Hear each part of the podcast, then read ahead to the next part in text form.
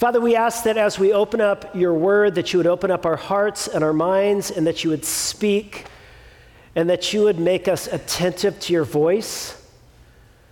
We ask, oh God, that you would enable us by your grace not to hear this as a word for someone else, but as a word that you want to speak to us today. And we ask this in Jesus' name. And all God's people said, Amen. Amen. So I wonder if you've ever had the experience of running into somebody, maybe they're wearing a hat or a pair of boots, or they've accessorized in a particular way, and you see it and you're like, oh, that looks so good, that looks so cute on you. And then you think, I could never pull that off. And then, of course, there are those uh, things where you're like, I can pull this off, but my sister can't wear this same thing and get away with it, you know? And, and there are some things that look good on you that don't look good on other people. There are things that look good on other people that don't look good on you. And then, of course, there are those things that don't look good on anyone, right? And um, I, I, saw this, the Yeezy Crocs. I think they, they might fall into that category. If you're wearing a pair of Yeezy Crocs today, um, I'm sorry. I don't mean to be insulting. And actually, maybe you look really good in Yeezys. You know, I mean, maybe that's your thing, and if that's cool, if that's you, then that's good. But I, I think we'd all agree that here is something that doesn't look good on anyone self righteousness.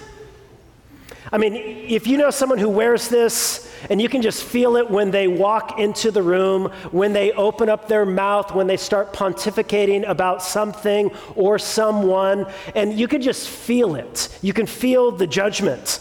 You know, and, um, and it just doesn't look good on anyone. This is an outfit that I don't think anybody wants to wear. And, and yet, you know, I, I, think, like, the reality is, and I, I, I think I can speak as a little bit of an authority on this one because I have personal experience with self righteousness. I know what it's like uh, to feel right in myself and look down on other people. I especially feel right when I see other people who are being self righteous and look down with condemnation on other people. I get really self righteous and condemning of them. Anybody else in the house? But Listen, I, I, think, I think we can say that those who are self righteous are rarely self aware. Wouldn't you agree? I mean, this is one of those things where you can oftentimes be blind to and you don't see it in yourself. Now, of course, um, being self righteous can have religious overtones. You know, like Maud Flanders, remember on The Simpsons years ago, who went off to a, a Christian retreat because she was going to learn how to become more self righteous and uh, more judgmental. And of course, there are religious expressions of this, but it doesn't have to be a religious thing. I mean, you can be self righteous and judgmental and be a vegan, you know? or you can be a self righteous, judgmental parent or driver. Most of us are. And, um, but, but you can be feeling right about yourself and Everyone else is, you look down on them with disdain when it comes to political ideology, uh, when it comes to how you spend your money or how they spend their money, or how you, how you, how you think. You know, you're critical and you evaluate things, but not them. They're so superficial and lightweight. And, and you can be self righteous and judgmental in all kinds of arenas. And so, um, it, it, now, it happens in a lot of different places. But, you know, it, it, I think oftentimes we can just find ourselves feeling. I wonder if you've ever found maybe you turn on the news, you listen to talk radio, and you can find yourself feeling like, how can anybody be so misguided or bigoted or evil as those people out there? And I wonder if just anyone's ever, if I nick the corner of how anybody has ever, ever felt in, in you know, um, listen there is something more right than ju- not just about my views, but about me. This is kind of like what self righteousness is, is when you think that there is something more righteous and right, not just about your views, but about you. In other words, you're like, you know, like, my views are right and I am right. And your views are wrong and you're wrong. I don't like you, you're wrong, you're bad, you're evil. And we can find this surfacing in our hearts all the time. But listen, I think what Jesus is going to tell us in the story that we're looking at today is you might be right, And just for sake of an argument, you might be right about your lifestyle choice, about your political ideology. You can be right and yet not righteous. You know, that word righteous, uh, it, it's an interesting word. It's used throughout a, a lot in the Bible, it's used in the Old Testament. And the word in the Old Testament actually means to be covenantally faithful. In other words, to fulfill the obligations that God has put on you to love your neighbor as yourself and to love God. And you can be right and yet fail to be covenantally faithful in your obligation to love your neighbor as yourself.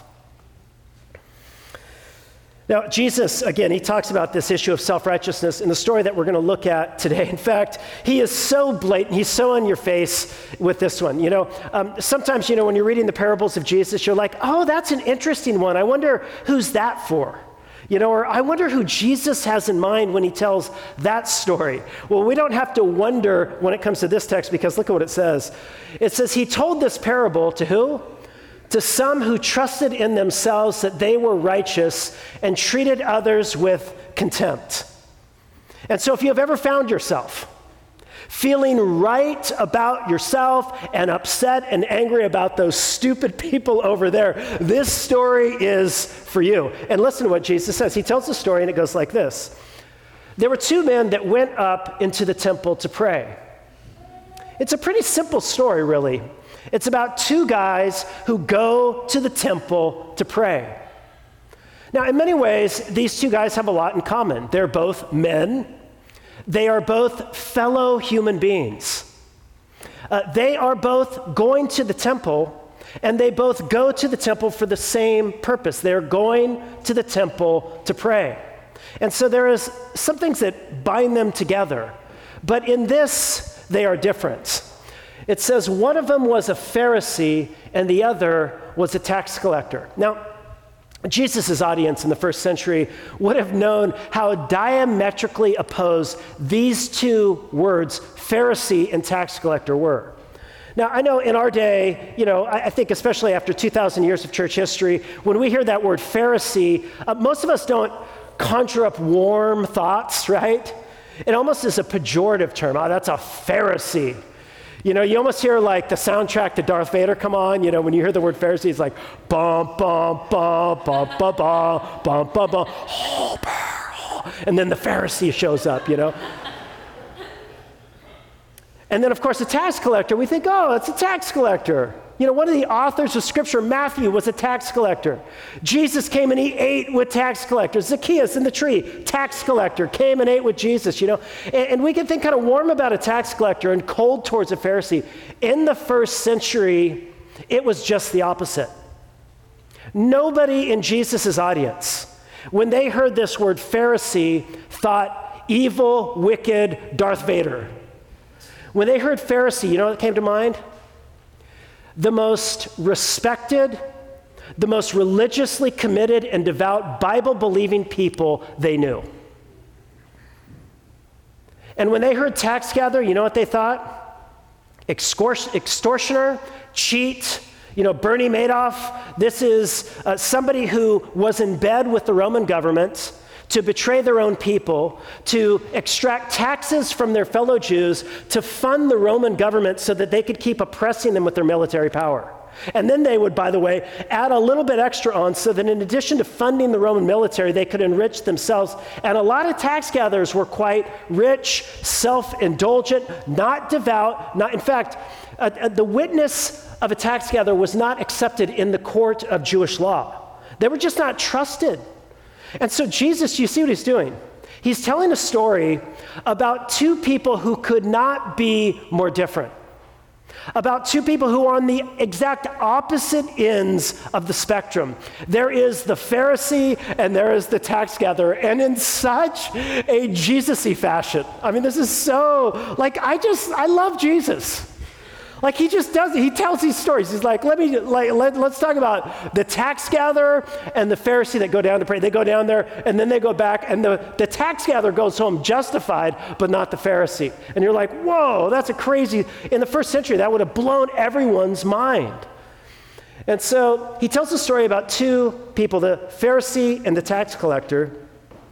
And he wants us to notice how they pray. Look at what it says. And the Pharisee, standing by himself, prayed thus God, I thank you. I mean, it begins well enough, right? He begins with thanksgiving.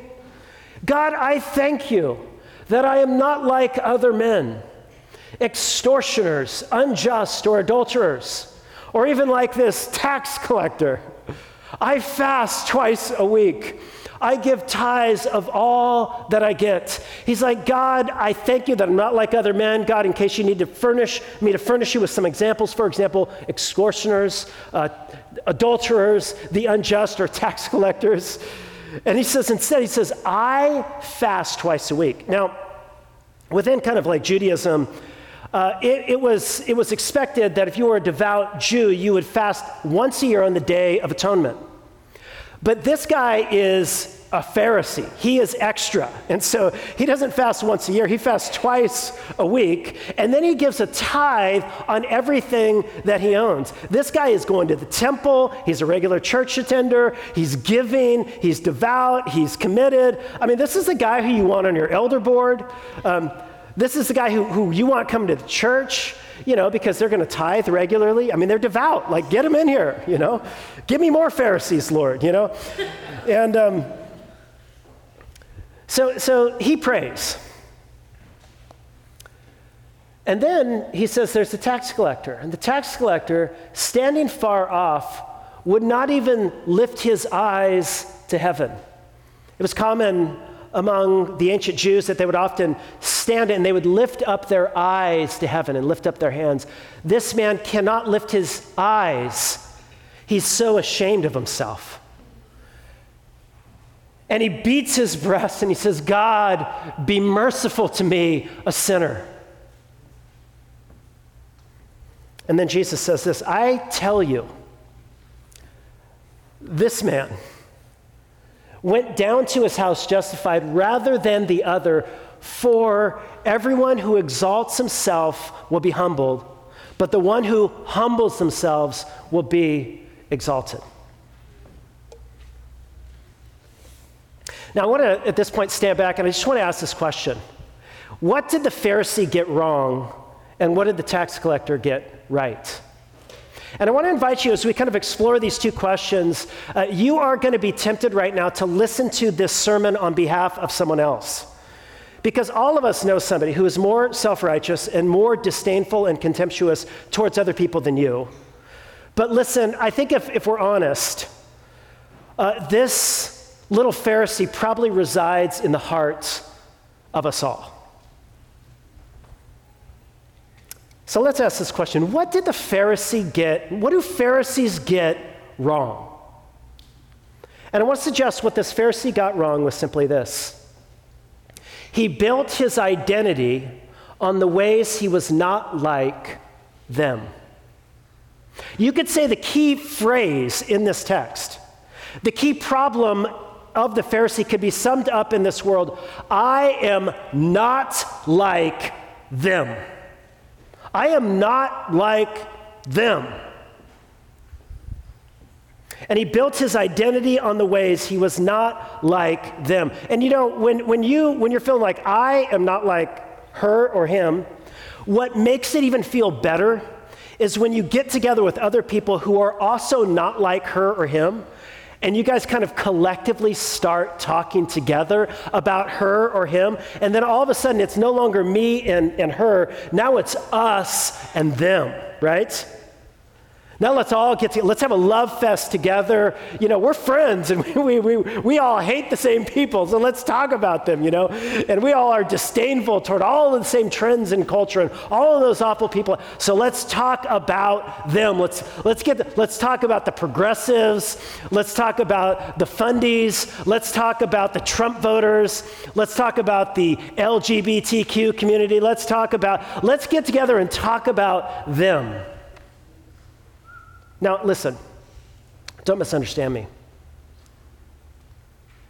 There is a place for not being like them. You know, there's a place in the Gospels where, in the Sermon on the Mount actually, where Jesus is talking about prayer, and he talks about the way in which religious people and also irreligious people engage in prayer. And Jesus says very specifically, You shall not be like them. There are toxic, self destructive ways of being in this world, of being in relationship with your siblings or your roommate or your spouse or whatever, that you should not be like. There are ways in which other people behave that you should not be like. You should not be like them. And you know who else you should oftentimes not be like? Is you. Oftentimes, there are things about you you should not be like. Can I get a witness? Yeah. So he, he's saying, look, don't, he, he's not saying like there's not a place for not being like. The problem is not that they were simply not like them. All things being equal, you'd rather have somebody who's not an extortioner or an adulterer or who's ripping people off. What was the problem? The problem was that he was building his identity on this phrase, I am not like them. This makes me feel okay. Think about a foundation. He's standing on it, and what is the foundation of his life? What makes him feel better about everyone else is, I am not like them. I don't waste money like them. I don't live like them. I don't vote like them. I don't dress like them. I don't talk like them. I am not, I thank God I am not like them. And you feel very, very good about you. But here's the problem. Here, here's the real problem. Listen. When we focus on how we are not like them, you know what happens? We fail to see the fundamental ways in which we are like them. And how are you like them? Well, to start, you're a human and they're a human too. And as a human, you have been created in the image of God, and so have they. They have inherent worth and dignity simply because they have been created in the divine image. They are not homeless people, they are not the homeless. They're not the poor. They are humans created in the image of God who are unhoused or who are experiencing poverty or who are experiencing any number of things. They are human beings, and you are a human being. Here's another way in which they are like you. You're a mess and you are broken, and they are a mess and they are broken. Listen, you have issues, don't you? I mean, like, you've got issues. Just turn to your neighbor and look at them and just say, You've got issues. You've got issues. That felt good, right? Listen.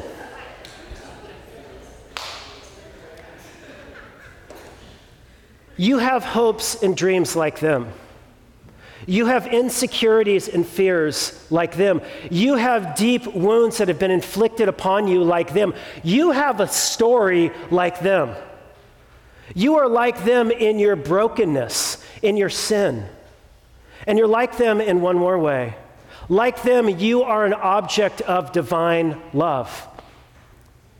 They are objects of divine love, for God so loved the world God is so indiscriminate in his love. He loves everyone. He is infinite in his love, and he has opened up his heart of infinite love, and his love was poured out. God so loved the world that he gave his only begotten Son, that whosoever would believe on him should not perish but have eternal life. You know, Greater love has no man than this, than that he laid down his life for his friends. Christ says, I have laid down my life for you. You know, for a, a, good man, some people might die. For a righteous man, some might even dare to die. But God demonstrates his own love for us in this, in that while we were yet sinners, Christ died for the ungodly. God loves humans. And when all you are focused on is how you are not like them, how you are better than them, And how could they? And what's wrong with them? And how can anybody be so misguided and stupid and insane and, and evil and ignorant? Then you fail to see the ways in which you are just like them. How could they be that way? You should know. I should know. You know, and, and, and you can blind yourself from seeing how you're just like them in this way too. And this is my thing, is I can think, well, you know, like I I can't stand those people who are so judgmental and self-righteous and critical of people. And what am I doing? I am being guilty of the very same thing I'm condemning someone else for. And so when you are building your own identity, on how you are not like them, it is blinding you from the very fundamental ways in which we are like them. But secondly, when we focus on how we are not like them, we not only fail to see how we are like them, you can fail to see God.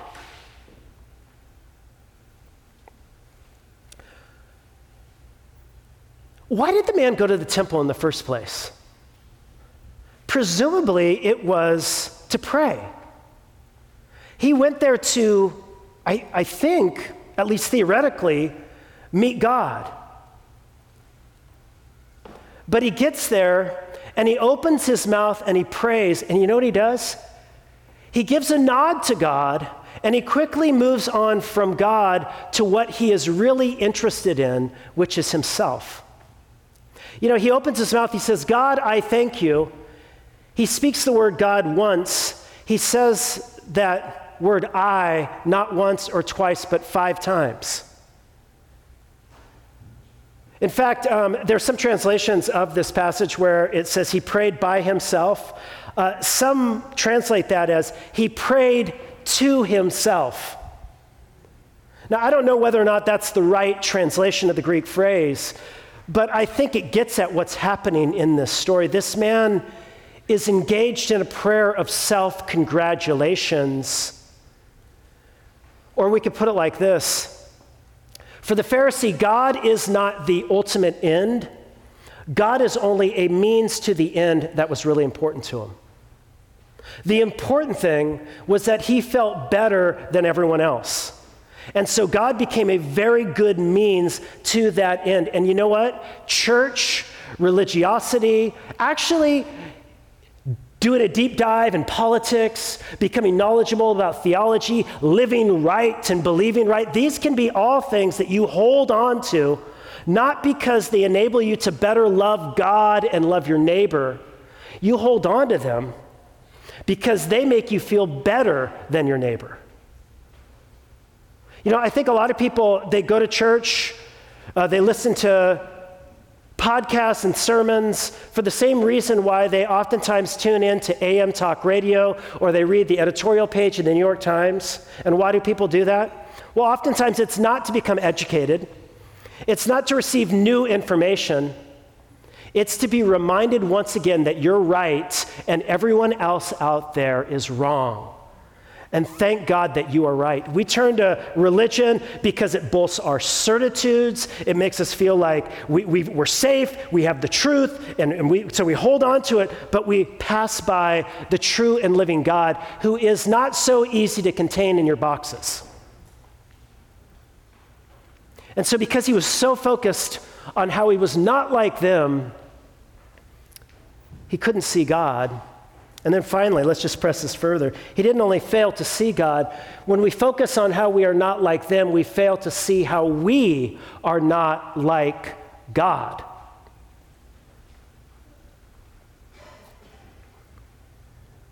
How is the Pharisee not like God in our story?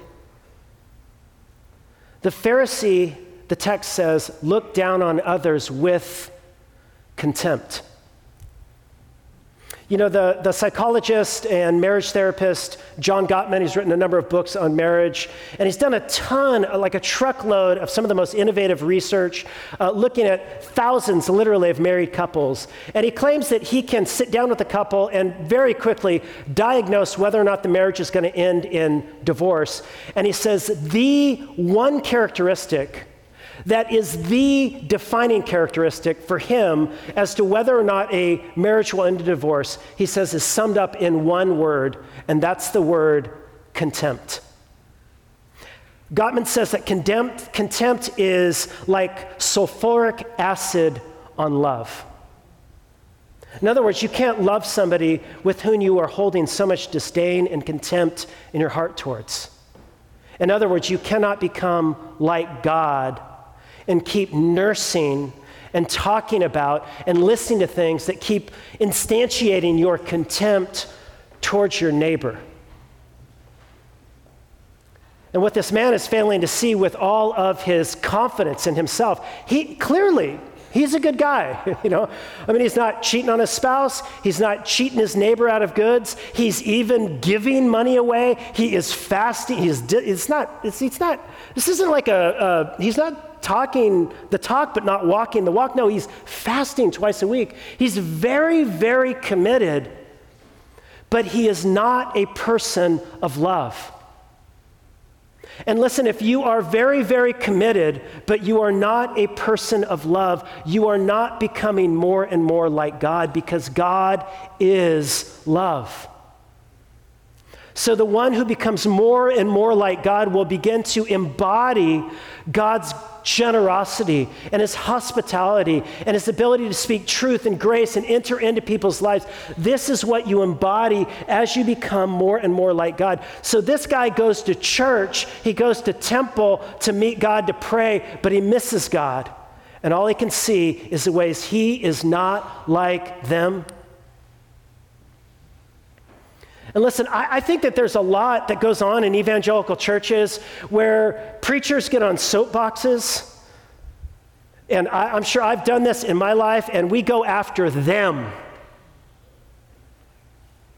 And the listener is like, yeah, go after them.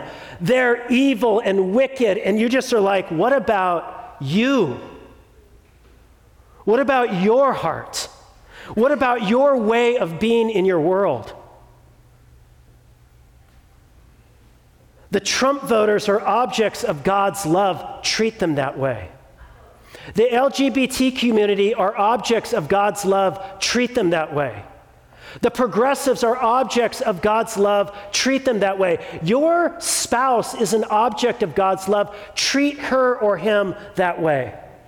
Your children are objects of God's love. Treat them that way. Your parents are objects. Your roommate, your sister, your brother, these are objects of God's love. Treat them that way. Repent. Turn away from those ways in which you are constantly fixated on how you are not like them. Friends, that is destroying houses, it's destroying marriages, it's destroying our nation. We need to be different. And we need to grow into this way of being that Jesus speaks about. Jesus is telling this parable that is revolutionary in his day. Nobody would have felt comfortable with this one in the first century. Because he is saying what you thought was what God wanted, this kind of religious commitment, good, be committed. Please give. Fast because it is good for your own formation. Read your Bible and pray, but please, for God's sake, don't do that so that you can feel better than other people, so that you can win an argument. It's destructive and it's toxic, and it is not what Jesus is trying to cultivate in our own hearts and lives. What does he want to cultivate in us? Well, let's turn now from the Pharisee and let's look for a minute at the tax gatherer. So we talked about what the Pharisee got wrong. Let's talk for a minute about what the tax gatherer got right. It's pretty simple. I mean, it's right there in the text. What did the tax gatherer got right? Well, he cast himself on the mercy of God. Oh, we could just push this further. More than that. When he went to the temple, he had an encounter with the presence of the one who is holy. And in encountering God, the tax collector was undone and encountered himself.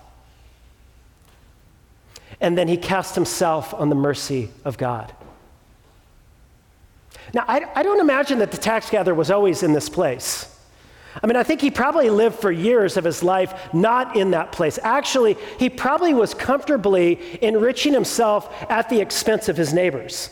I mean, he's a tax, he's like, you know, it's like it was working. You know, he's got the Roman soldiers to back him up when he goes to get the taxes. It's just like, this thing is working. I'm getting richer. I'm getting better. And, and you know what? I, I think probably what happened to him is what happens to a lot of us.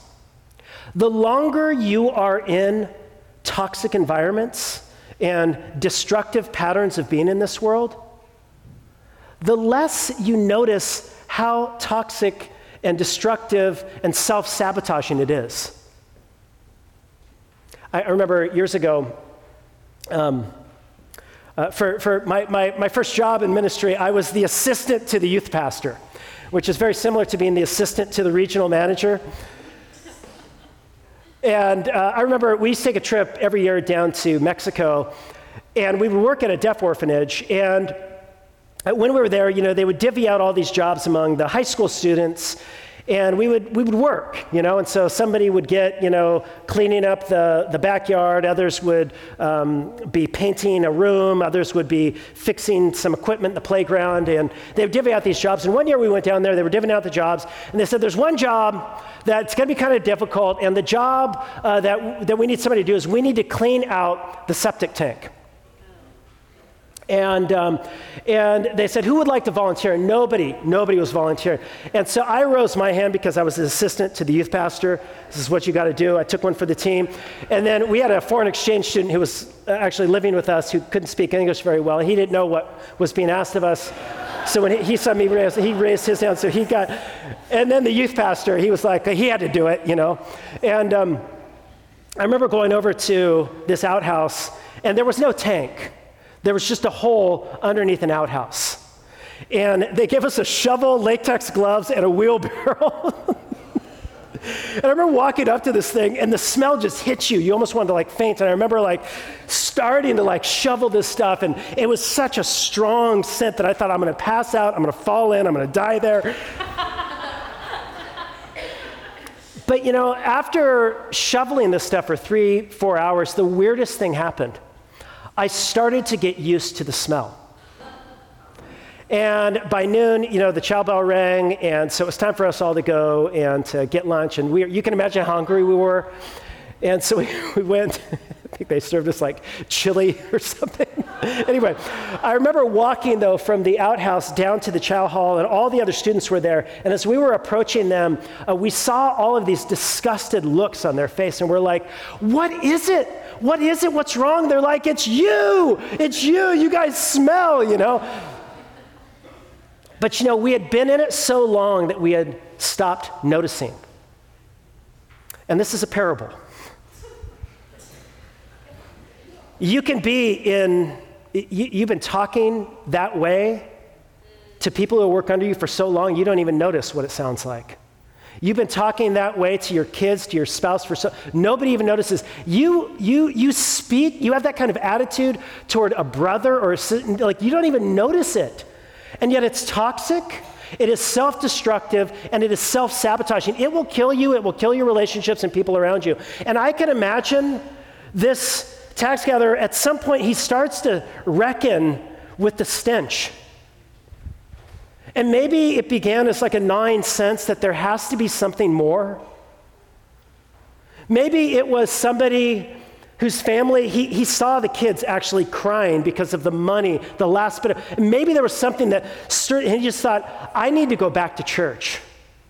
And some of you are there. I know some of you, you've been out of church for a long time, and something's been stirring in you for a long time, and you wandered back to church. Something was going on, and, and you came there and this man walks into the temple and he encounters the presence of God.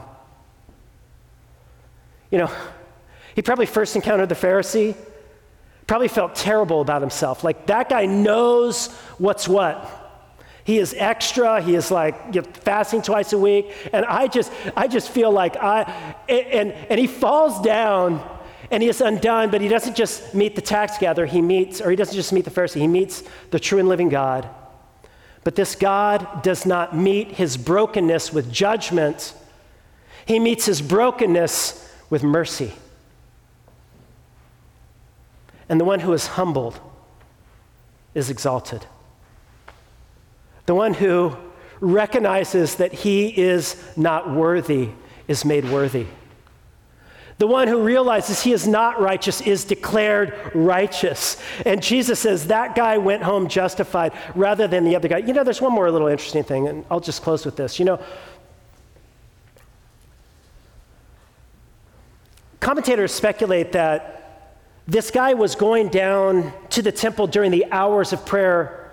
The hours of prayer for the ancient Jews were at 9 and 3, which were times when the morning and the evening sacrifices were made. And so commentators have speculated that, that when he goes down and he cries out for mercy, what he's asking for is that the sacrifice that is being made in the temple will avail on his behalf. And I think Jesus is telling this story intentionally just before he is going to go into Jerusalem, just before he is going to go into the temple, just before he is going to upset the religious establishment and a group of people who likely fast twice a week and who give a tenth of all they own and who pray all the time at the temple will collaborate together and put the very embodiment of God to death. They will murder the life of God among them. And in that moment, Christ will become the very embodiment of the infinite mercy of God that is for everyone. He will become the final sacrifice. He will become the great priest who intercedes on behalf of his people. And let me just put it like this if you are in a place right now where you have never surrendered your life to God. Maybe you're kind of new to Christianity, like you're, you're, you're wandering back into church after being away for a while. Listen, this is not about learning the religious game. Christianity at its heart is about entering into a relationship with the true and living God, and a relationship that is based only on mercy and grace. Is freely open to all who will come. Jesus says, Anyone who comes to me, I will never cast out.